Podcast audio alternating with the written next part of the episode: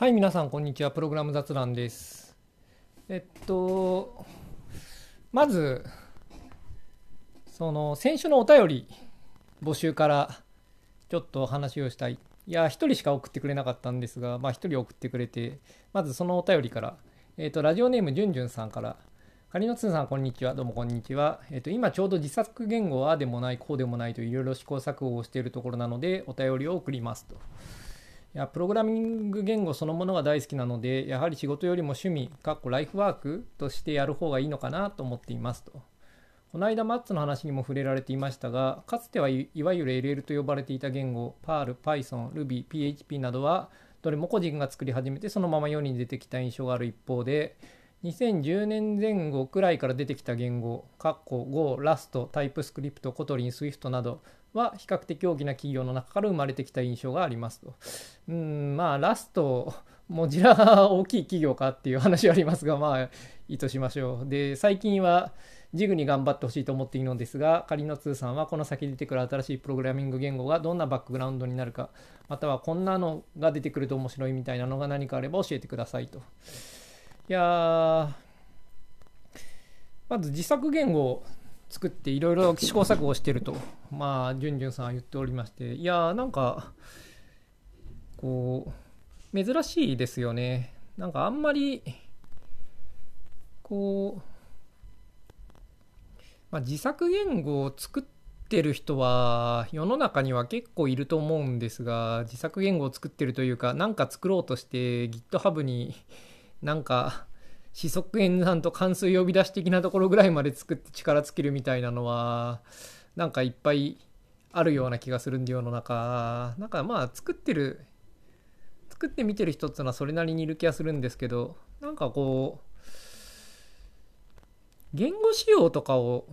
試行錯誤してるっていうのはそんなに見かけないような気がするんで、いや、なんかちょっと、うん、自作言語はでもないこうでもないといろいろ試行錯誤してるっていうのはへえと思いましたね。はい。でまあ趣味ライフワークとしてやるって話ですがそうですか。いやライフワークね。いや自分は趣味のコードをコツコツとライフワークでやるっていうのはなんかあんま信じてないんですよね。そういう人世の中にはいるのは間違いなくて。まあ、マッツなんか間違いなく Ruby ライフワークにしてるし、Linux だってずっと Linux やってるんで、まあそういう人がいるのは間違いないんですが、いや自分らの同年代で、こう若い頃、ライフワークとしてやるぞって言ってて、5年以上続いてる人は見たほとんどいないですよね、趣味で。まあ、自称ライフワークと言って、なんかやってるふりをずっと続けるような感じになって、まあほとんどいじってないみたいになりがちで、いや、なんかあんまり、ライフワークとしてずっといじり続けられるっていうのを自分はそんなに信じてない。うん。まあ、いるのかもしんないですけどね。なんで、こう、もし、いやなんか、このじゅんじゅんさんとか、そうですね、5年後ぐらい、5年ぐらいずっとアクティブに開発して、違う、5年後ぐらいにアクティブに開発してたら開発を始めてから、まあ今何年目か知らないですけど、い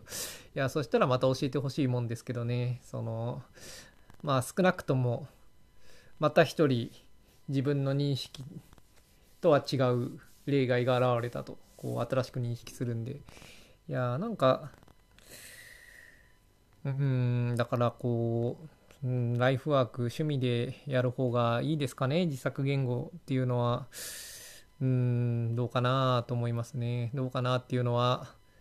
違うだろうっていう意味ではなくて、うーん、そうなのかなどうなのかなっていう、なんというか、自信のなさみたいなものがありますが、まあいいとして、うん、まあけど、まあ、じゅんじゅんさんは、趣味でやっていると。で、そっちの方がよかろうと。なるほどね、と。で、なんか、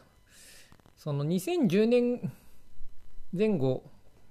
と以前みたいな話をしていて、こう、まあ最近なんか企業から出てくるみたいな印象があるっていうのは、まあ企業っていうのもあるし、なんか、ちょっと失礼。なんか最近のしっかりした言語がなんか出てきますよね。なんというか、こう、なんかちゃんとした 専門家が作ったんだな、みたいな言語が、まあ企業から出てくるっていうのは、まあ結構あって、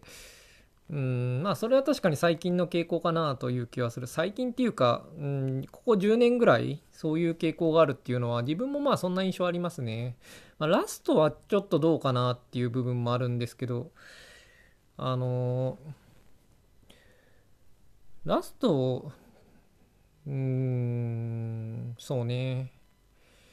いや、それ言ったらダートとかもあるじゃないですか。まあ最近じゃないかもしんないけれど。いや、ああいうのってすごい素人臭いなと個人的に思っていて、その言語の仕様としては。うん、だからなんか、ラストはカテゴリー的には同じような印象を持ってたんですよね、自分は。でも言語としてはすごいしっかりしたというか、なんか当初の言ってたこととは違うような気もするんですが、その、まあ、ちゃんと、何て言うんですかね、哲学を持った言語でしかもまあ素晴らしい言語で、うん、あれを作った人はただもんじゃないなと思思いますね。まあ私知らないですけど誰が作ったのかただ最初結構迷走してたような印象もあるんでラストは。なんかうんこ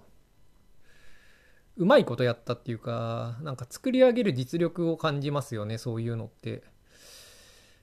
うん。まあラストは置いといて、まあ、タイプスクリプトなんかはねうん、ヘジが作ってるんですかね。まあ、スクリプトシャープヘジじゃなかったんで、で、その2つはめちゃくちゃ関係はあるんで、うん、ヘジが作ったと言っていいかどうか知らないけれど、まあ、うん、すごい、なんというか、本格的に作った感じしますよね、その辺は。まあ、Go はね、Google が作ってて、うん。で、Swift、 Kotlin もまあ、まあ、 Kotlin 大企業なのかっていう、まあ、Google が作ってるわけではないっていう話もありますし、そんなに大企業ではないかもしれないけれど、まあけどちゃんとした企業からちゃんと力を入れて、時間をかけて作って出てきた感じの言語ですよね。まあ、Swift は、なんか突然出てきた印象もあるけれど、まあ、非常によくできた言語であって、まあ確かにこれらの言語は印象は似ている。うん。で、ジグは私は全然知らないですね。名前ぐらいは知っていて、まあ、シンタックスも見ましたけど、うん、まあ別にいいかなと思って使ってないんで、うん、どの辺に期待をしてるのか、自分にはよくわからないですね。他にもなんかニムでしたっけ？とかもまあなんか見たことありますけれど、まあ別にその辺の汎用言語はなんか必要性を感じないんで自分は、うん、まあいいかなと思ってる。いやーなんかそれはこう、流行らないと思ってるというよりは、うん、まあ必要になってからやれば十分だろうと思ってるような印象で、うん、で自分はなんかそういうところにはあんまり強い関心は持ってないですね。あので自分がやっぱこれからこういうところがいいんじゃないかって思ってるのはやっぱ汎用言語よりもなんかもうちょっと、スペシフィックなんか、D、自分はドメインスペシフィックなんか DSL っていうとまた ちょっと違う印象もあるんですけれどなんか汎用じゃない言語の方がフロンティアが多いんじゃないかなと自分は思っていてで、まあ、自分も今作ってるのもそういうのででまさに汎用じゃないがゆえにいろいろ新しい必要があるんででしかもそれだとこれまでにできなかったことがいろいろできるようになるんでそういう方が、うん、フロンティアを感じますね自分は。なんでうんまあ汎用言語の新しい言語は別にあんまり関心が湧かないですね。うんなんかなんか前もちょっと言ったかもしれないけれどうんなんかこれ本題じゃなかったんだけどなまあいいかあの昔2003年とか4年の頃っていうのはまあ、2003年ぐらいですね。だ自分が2000年代の初頭ぐらい、だら自分が新卒で仕事をしてた時っていうのは、C 言語とか C プラだったわけですよ。まあ、Java もあったけれど、まあ、Java の仕事ではなかったんで自分は、まあ、C 言語とかだったんですよね。で、C とか、で、C プラもすごい当時はなんかいろいろとまだなくて、うん。いや、そういうところで、やってると、まあ、言語に対する不満すごい大きかったんですよね。で、スクリプトも、うん。まあ、当時 Ruby とかもありましたけどね。でもまあひどい言語上でやっぱ作業することが多くて、まあ、C 言語ひどくないんですけどなんていうかう C 言語に向いてないことを C 言語でよくやってたんで昔は他の代替案がいいのなかったんで、まあ、そうするとやっぱりもっといい言語っていうね強い気持ちがあったわけですけど昔は。最近別に主流の言語そんなに嫌じゃないんで自分的には。 Kotlin 結構いい言語だしうんまあ別にもっと言えば ES6 とかでもねそんなに嫌だとは思ってないし自分は。うんで C++ プラプラもね、うん、最近そんなに嫌だとは思ってないですね。その前にも言ったと思いますけどあの、まあ、CPP ツールズがよくできてきたんでうんなんかまあいっかっていうぐらいにはちゃんと動いている C プラは。うんまあしかもあれですね C メイクとあの忍者のバックエンドまあまあいい組み合わせになってまあまあ早く動くしコンパイルできるし、うん、まあ CPP ツールズねなんかシングルスレッドで動くの気に食わないですけどね。いやマルチコアでもっと早く動いてよって思ってますけど、まあ、それぐらいですね逆に言えば不満は。なんで結構うん。まあ、今仕事14なんですけどね C++ の。うん14はうーんって思うところもありますけどね、17ぐらいの方がいいなとは思うんですけど、やっぱあの、ラムダのオートを使いたいって思うことはまあまああるんですよね。まあけどそれぐらいかな、大きな不満は。あとあれか。あれのコンスタントエクスプレッション系の、うん、変なテンプレートのトリックがめんどくさい。なんか、うん、20の方がね、まあいろいろそこら辺は簡単なんでね、17だっけ20だっけどっちに入ったか忘れましたけど、ああいうのはあるのは羨ましいなとはまあ思わないでもないけれど、でもなんていうか、主流の言語が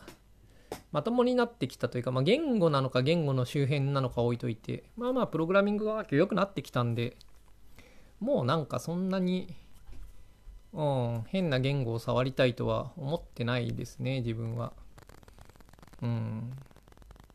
まあ前にも言ったように自分ね、なんかこうマイナー言語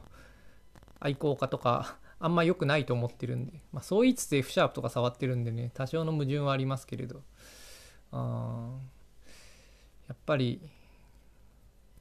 あまあいいや、ということで、あんまり汎用言語には特に新しいのを知りたいっていう思いは強くはないですね。まあラストは覚えてもいいなと思ってんで、一度ぐらい使ってみたいと思ってますけど、本格的に。まあそんくらいでいいかなと。ただ別にもっといい言語は生まれてこないと思ってるわけじゃないけれど、まあ生まれてきてからやりゃ十分だろうとも思ってますね。人より早くやっておくことに特に意義も感じないし、あなんていうか自分のやりたいことには特に、うん、あんまり関係してないんで、その新しい言語が出てきたら自分のやりたいことができるようになるとはあんまり思えないんで現状は。うんまあそんな感じですね。で、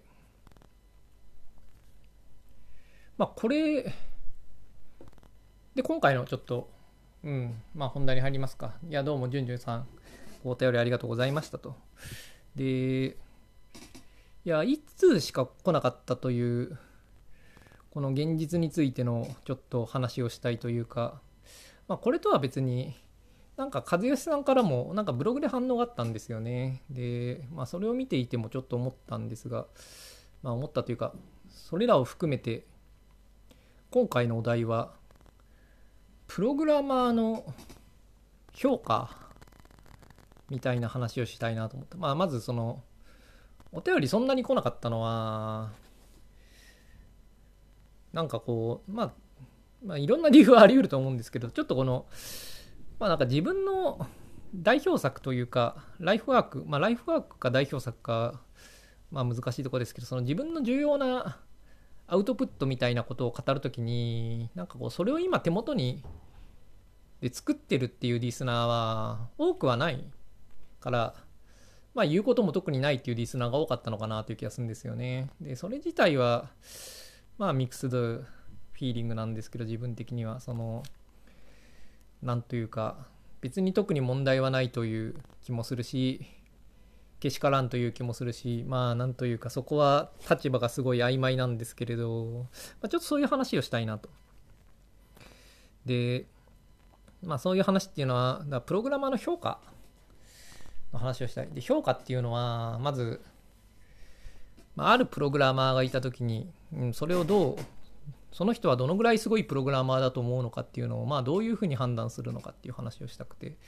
まず、会社の評価っていうのは、前にもちょっと言ったかもしれないけれど、すごい、なんというか参考にならないというか、あんまり気にしても仕方ないと個人的には思ってるんですよね。その、なんというか、プログラマーの実力っていうのを測るのは難しいと。で、だから、会社の評価っていうのは、すごい、なんというか、まあ、うまくいってないと自分は思ってるし、それは、なんていうか仕方ないことで、こう、会社を批判してるんじゃなくて、所与のことだと思ってるんですよね。だからこう会社の人事制度とかこう評価制度っていうのはプログラマーの能力を正しく評価するのはまあ無理であるともともとだからまあそれを前提にまあなんかこう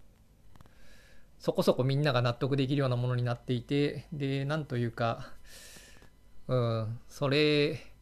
まあしかもまあ受ける側もまあこれはなんていうか会社の評価というのはもともと不完全なんでそういうもんだよねと思ってなんか納得するぐらいの態度の方がお互いいいかなと思ってるんですよね。でまあ給料が安いとかいうのはまあなんというか良くないっていう場合はすごくなんとかした方がいいと思うんですけれどそれは何て言うか評価制度がどうっていう問題ではないと思うんですよ。大体こう評価に不満を言っている人の多くはその本当の問題は評価ではないと自分は思ってるんですよね。その評価が低くても高い給料もらってりゃ意外とどうでもいいんですよ これは自分の経験則として。うん、なんかね、その給料とか待遇が不満だとね、なんていうかそういう評価とかに目が向きがちだと思うんですよ。その会社のね。チームの中でなんかこう、うん、平均よりも例えば低いとか、まあ平均より低くなくてもトップじゃないとか、俺は一番すごい貢献してるつもりなのに、なんかすごい評価がもらえないけしからんっつって憤るのは、なんか本質的には評価の問題じゃなくて、やっぱり待遇が悪いからだと自分は思うんですよ。で、待遇を改善する方がいい。で、評価を改善するのはあんまり意味がないと思うんですよね。で、待遇っていうのは評価によって決まるもんではないんで、あの、まあ、要するにこう、金がたくさん余っていて、で、それをたくさん従業員に払おうとしていれば待遇は良くなるんですよ。だそういう場所に行くのが大切だって、その、隣の人よりどれだけ多くもらうかっていうのはあんまり意味がない。みんなが多くもらってるところに行く方が良いんで。ということで、その、まあ、会社の評価っていうのは、基本的には自分はその、プログラマーの実力とか、どのぐらいすごいプログラマーかっていうのを測るのには、あんまり意味がないもんだと思ってます。で、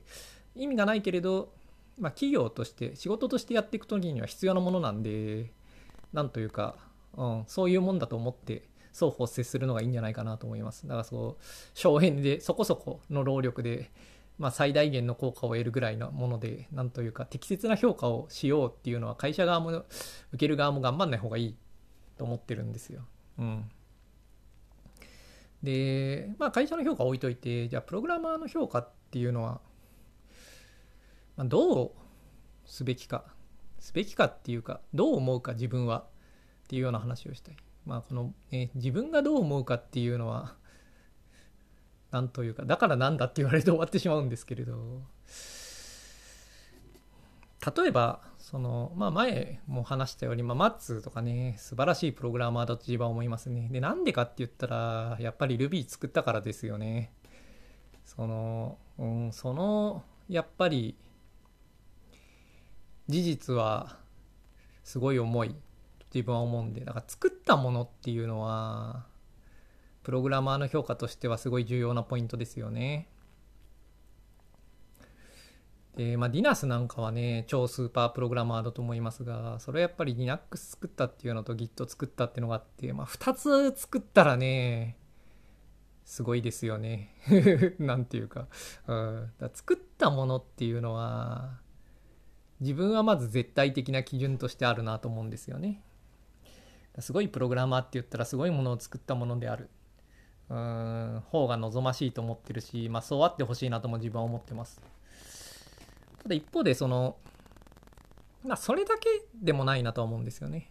そのまあどういうふうに話をするもんですかねでまあとりあえずじゃあ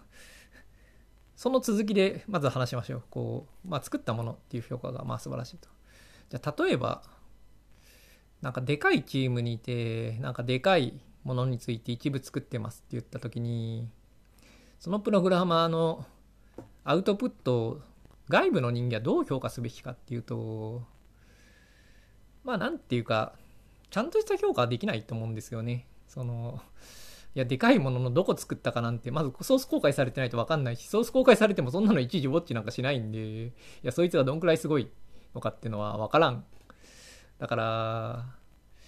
その自分は暫定的にはそれが素晴らしい。例えばなんかそのプロダクツの開発をしていて、うん、その人がジョインして作業したけした後の方がする前よりもすごく良くなっていればそのプログラマーすごいと暫定的に見ています。その人の功績かどうかは分からないんで平均的になんというか全てのそれに所属しているプログラマーにはそれのなんというかなんていうんですかね栄誉に授かる資格があると。まあ自分はそういうふうに暫定的に解釈してます、うん、で逆にそのその人がジョインした後にそのプロダクトがろくでもなくなっていってたらその人のアウトプットはろくでもないっていうふうに判断してますね。でこれは正しくないこともあるんですがなんか一人の人間の問題じゃない場合ありますからね、うん、でもまあそれは外部から判定する方法がないんで近似的にその非常に事実と異なる可能性があることはまあ十分承知した上で、まあ、単純にプロダクツが良くなっているは良いプログラマーだと思うし良くなってなければダメなプログラマーだと思ってる。でどのプロダクツとかがあんまり分かんない場合はその会社が出してるもので判断しますね。だから例えばこう Google に入ってで何かをやってると何やってるのか知らないと。で Google から出てくるプロダクツが良くなってればそのプログラマーは良いアウトプットだったしろくでもなくなってたらそのプログラマーはろくでもないアウトプットをしてると。まあ暫定的に自分は判断してます。まあこれはね相当なんというか意味のないというか実態を表さないであろう評価であると思うんですけどまあそのぐらいしかできないんでね。その外部からは。だからまあ仕方ないんですよそのその人のアウトプットというのが明確でない以上は、うん、曖昧な評価になるのは仕方ないと自分は思っている。はあ、でまあその、まあ、そういう点でいくとまあアウトプットっていうの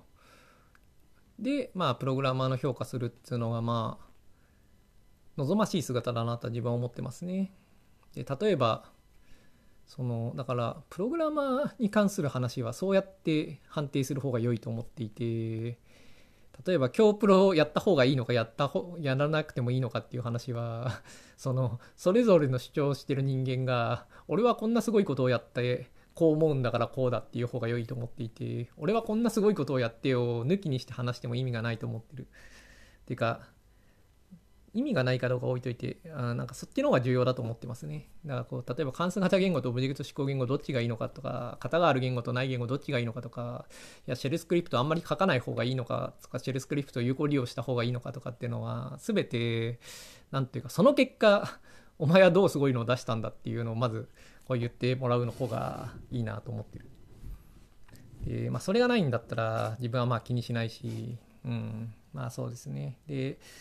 まあ、そうやって考えて、まあ、すごいアウトプットって出してるプログラムはそんなにないんで、うん、なんというか、だから、まあ、大体、大した説得力はないですよね、その手の話は。うん。で、まあ、これが基本的なスタンスで、しかも、ウェブ上での接点、ウェブ上のアイデンティティとしては、これがほとんど全てだと思ってるんですよね、自分は。で、Web 上のアイデンティティとしてはっていうところがポイントで、その、リアルで会う場合は、またちょっと違う印象があるんですよね。そのまず話しておこいつ分かってるなとか、うん、こいつ実力があるなとか思うとかっていうのはまああると思うんですよでそれはアウトプットとは紐づいてないこともあるんですよねいややっぱりアウトプット出したらそっちの方が偉いのは間違いないとして、まあ、そうじゃなくてもこいつはなかなかプログラマーとして優秀であるなと、まあ、優秀であるのとね分かってるなって思うのは結構違くていやよくね横田とかはねいやお前全然分かってないみたいな話になりますがまあ、別にプログラマーとしてダメだと思ってるわけじゃなくて、なんか主義主張が合わないだけであって うんまあ、そういうこともあるんで、うん、こう分かってないっていうのと、すごいっていうのもまた違うんだけれど、うんまあ、こいつは分かってないな、でもいいプログラマーだなっていうのも結構ありますね、自分は。うん。まあ、じゃあ分かってるとは何ぞやって話なんですけれど、まあ、それはいいとして。で、まあ、やっぱ話すと、まあまあ分かる。その、ちょっと話しても、そんなには分からないんで、その面接とかでね、うまく相手を見抜けるかっていうと、まあ自分にはよく分かんないかもしれない。分かんないっていうのは、見抜けるかもしれないし、見抜けないかもしれない。それはちょっとね、分かんない。いろいろ試してみないと分かんないですね。ただ、その、プライベートで長く付き合っていれば、まあ大体分かりますよね。その、どんくらいいいプログラマーかっていうのは。でそういうのはやっぱ話した内容とか、普段その、コードの話とかこう書いたりとか、まあ、話だけじゃなくていろいろするんでね、うん、そういう、まあ、具体的にはなんかこうね紙にノートで書いて今最近悩んでる問題はこうでっつってこんな風に考えててこれはうまくいかなくてとかそういう話をしていると、まあ、相手のことは結構わかると。でそれは話すっていうのとはちょっとだけの問題じゃなくて結構いろいろと深いことをやるんでまあわかる。でもっとわかるのは一緒に働いてる場合っていうのはまたちょっと違うんですよね。そのこいつめっちゃ使えるなって思うプログラマーはやっぱいいプログラマーですよね。いやなんかすごい何て言うかすごいうんこうやってほしいことをすごいたくさんやってくれるとかすごい頼りになるとか、まあ、そういうのはいいプログラマーだなと思いますね。でその人は別にすごいアウトプットを出してなくても別に一緒に働いていてすげえなんていうか、助けてもらってる場合はいいプログラマーだって思いますね。まあ、助けてもらってるっていうか、別に助けてくれるプログラマーが良くて、助けてくれないプログラマーはダメだっていうんじゃなくて、なんて言うんですかね、そのチームにいて、すごい戦力になるというか、自分がそこで戦ってこうと思う時に、こいつは仲間としてすごい頼りになるって思うのがやっぱいいプログラマーだなと思いますね。でそういうのはやっぱアウトプットとはちょっと違いますよね。でそういうなんかリアルで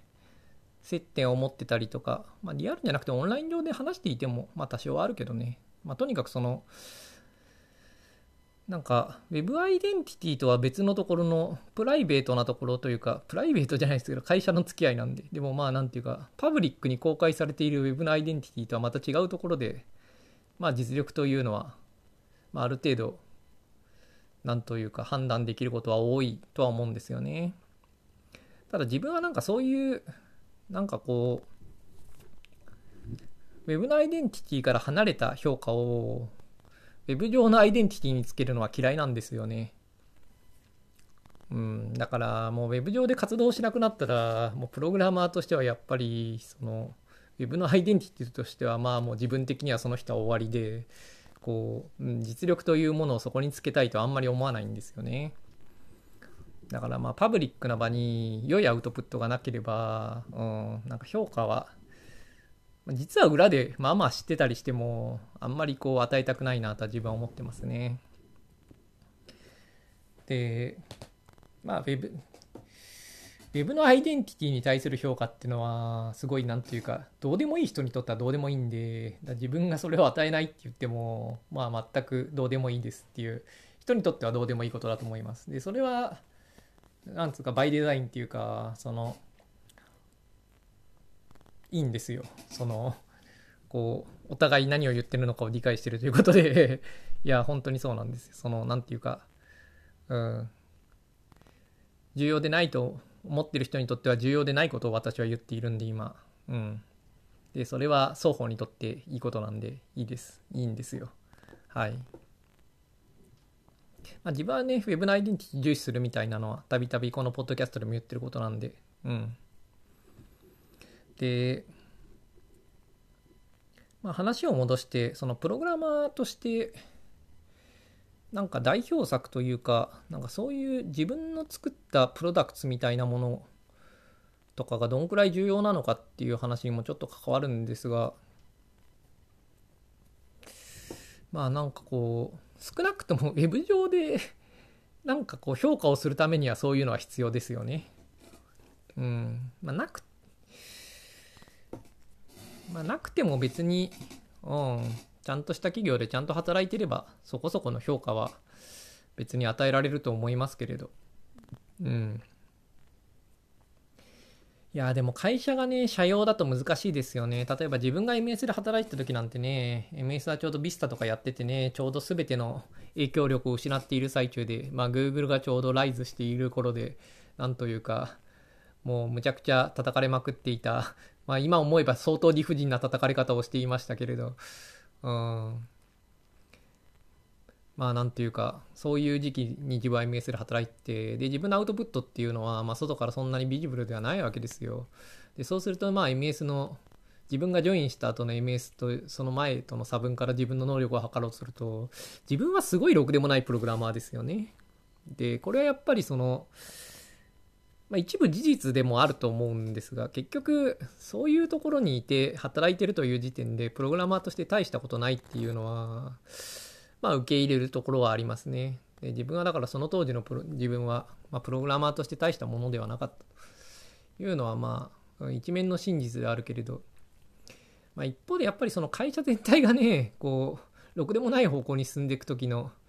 そのそれをもって個人のプログラマーの評価とする場合のなんていうか実際のプログラマーとしての実力との乖離っていうのはめちゃくちゃでかくなっちゃうんでねあんまり役に立たない評価っていう部分もありますよね。まあ一方だけど、まあ、さっきも言ったようにそのやっぱりそういうとこで働いてるという時点で、うん、そのプログラマーの実力だよなという部分もあるんで、うん、その金利はそんなにダメだとは自分は思ってないですけどねだろくでもない企業にいながら、まあ、ろくでもない企業というのは言い過ぎなんですけどねその大体その会社がだんだん、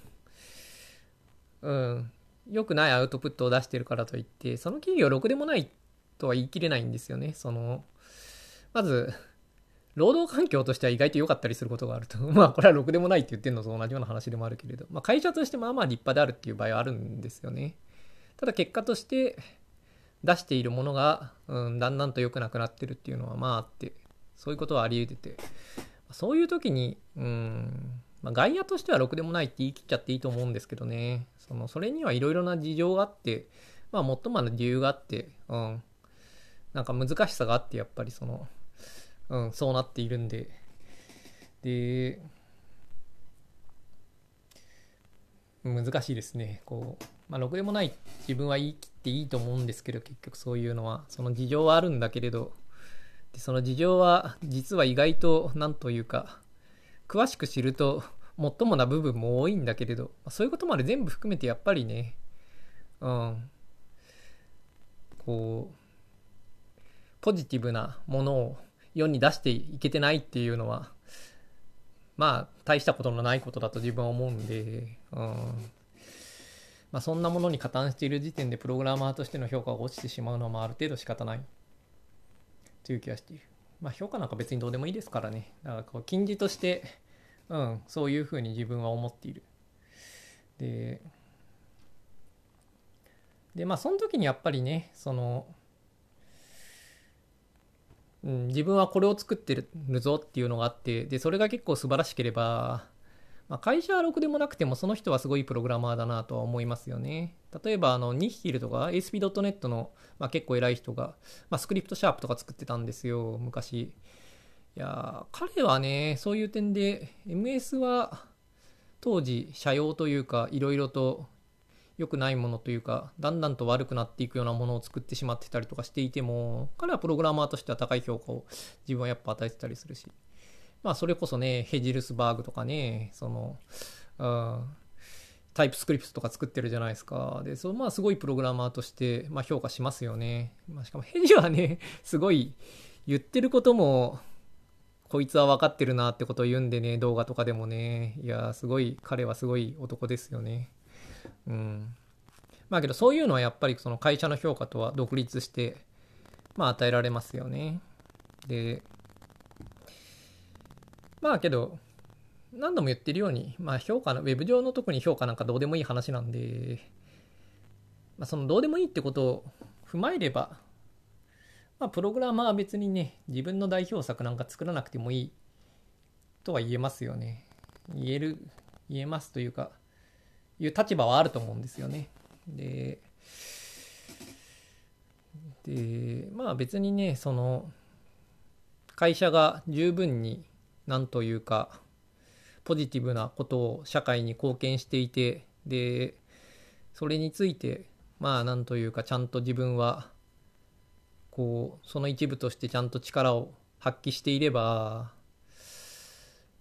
なんというか倫理的にはね十分なことを成しているわけでその人は。でプログラマーとしても別にねちゃんとした実力をきっとあるわけでそういう人たちっていうのは。で、まあ、ウェブ上で評価はできなくても別になんというかプログラマーとしては十分な力がありなんかこうちゃんと倫理的にも十分な社会的責任を果たしでまあしかも幸せなこうねえプライベートライフをちゃんと、うん、営んでいればまあそれは別にプログラマーとは関係ないですけどね、まあ、人間としては別に何のね問題もないわけで。でまあそういうスタンスは十分あるしそういう人もたくさんいるとは思ってますね。でまあそういう時にね、外から冴えないなって思うようなことでも、まあなんか結局前に進むのに必要なことはあって、うん、まあそれにね、手を貸してるのは、倫理的に問題がないようなもんだったら、別に胸を張ってやってりゃいいっていう部分はある。ただまあ、外から見たら、すごいプログラマーとは思えないなというだけであって、うん、別に思われなくたっていいもんね、ふふんつってやってりゃいいんじゃないかと、まあ個人的には思う。でまあけどまけどプログラマーねなんか何回か前に言ったように、まあ、できる一番すごいのをやった方がいいんじゃないかっていうのはこういろいろな観点からそう思ってもいてそのまず社会としてねやっぱそっちの方が活力が生まれると思うんですよね。すごい一番できるすごいことを個人個人にやらせる方がすごいものはできやすくてでソフトウェアってなんかこうなんか製造業というか何て言うんですかねこう生産性をなんか足したものが価値になるっていうものでもないと思うんですよ。まあ、生産性とは何ぞやっていうか、なんか労働量を足したものが価値になるってもんでもないと思うんですよね。どっちかというと自分はなんかソフトウェアっていうのはほとんど価値を生んでなくて、でもたまにめちゃくちゃ価値を生んでそのたまにめちゃくちゃ価値を生むものがすごい量の価値を生むんででそれ以外の何て言うか全然価値を生まなかった何て言うかコストを回収できるっていうもんだと思っていてだからこうみんなを均質にまあまあいい感じにアウトプットをするっていうのはすごい戦略としては間違ってると思うんですよね。それよりはそのすすごい当たる一発をなんというかたくさんなんていうかたくさん矢を放って当たらないかなって思う方がやり方としては良くて。だそういう点ではなんかこう各プログラマーが自分にできる範囲のだもうこのプロフェッショナルとして、まあ、このぐらいだったらミスらずにできますよっていうようなことをまあ全員にやらせて、まあ、ちゃんとサービスとしてリリースするみたいなやり方よりは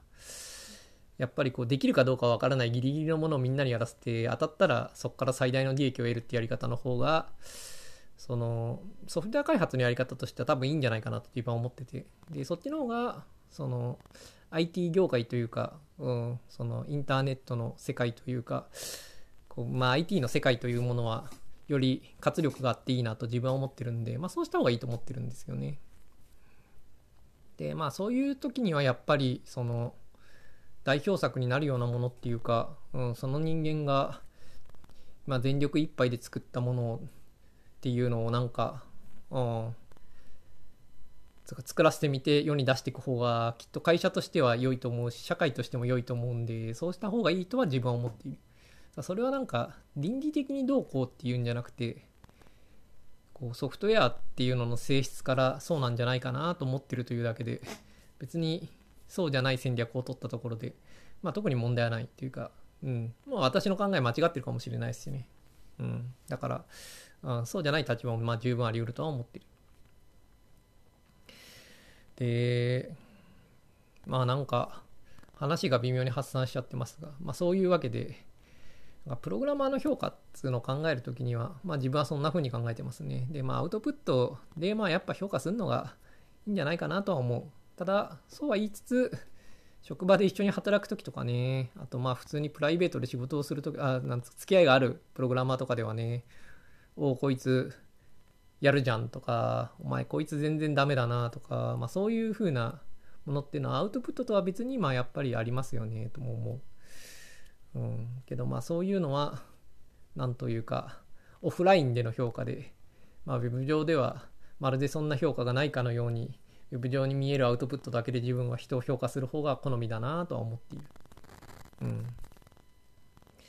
でまあそんな評価という話と、まあ、それを踏まえてなんかうん。まあ、踏まえてと特にないな、まあ、そういう話です。評価っていう話でしたと。うん。まあなんかあんまりプログラマーのアウトプットっていうのをプログラマーの評価に紐づけるっていう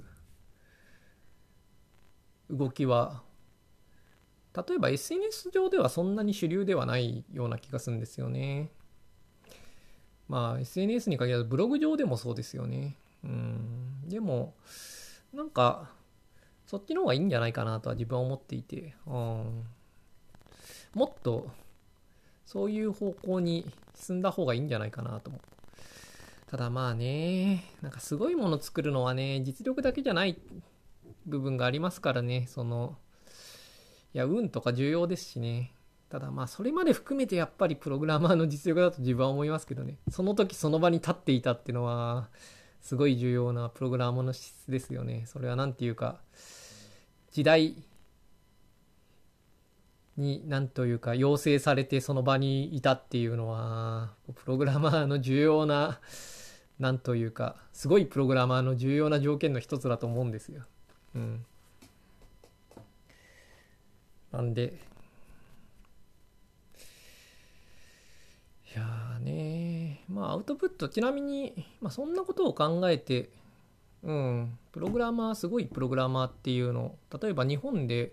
いるかってまあ結構いると思うんですよね。別になんというか。うんまあけど微妙に仕事にも差し支えるから。まああんまり細かい具体例を挙げるのは具体名を挙げておくのはやめておくか、まあ、例えばその XYGGY の作者、XYGGY っていうエディターがあるんですよ。あのコモンディスプ系のなんか Emacs みたいなやつとか。あれの作者とかはね、すごいプログラマーだなって自分は思いますけどね。うん、Win さんによく理解していて、うん、まああれだけのものを作って、うん、大したもんだなと思ってる。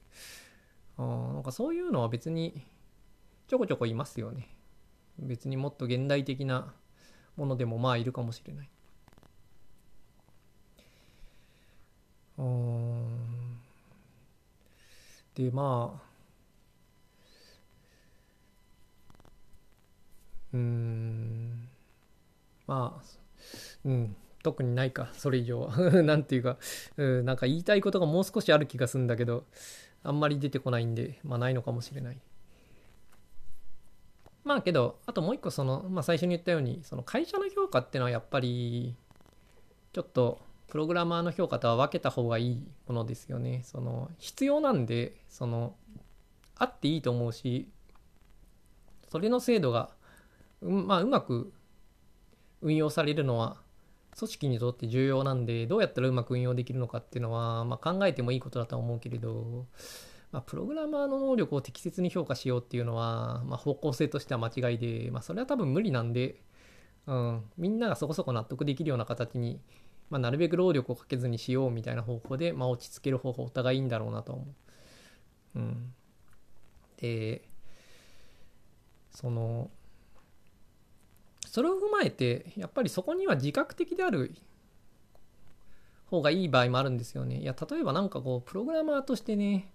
いや自分は会社で高い評価を得てるみたいなことを言われても いや知らんがなって思うんですけどこれ結構言われることあるんですよね。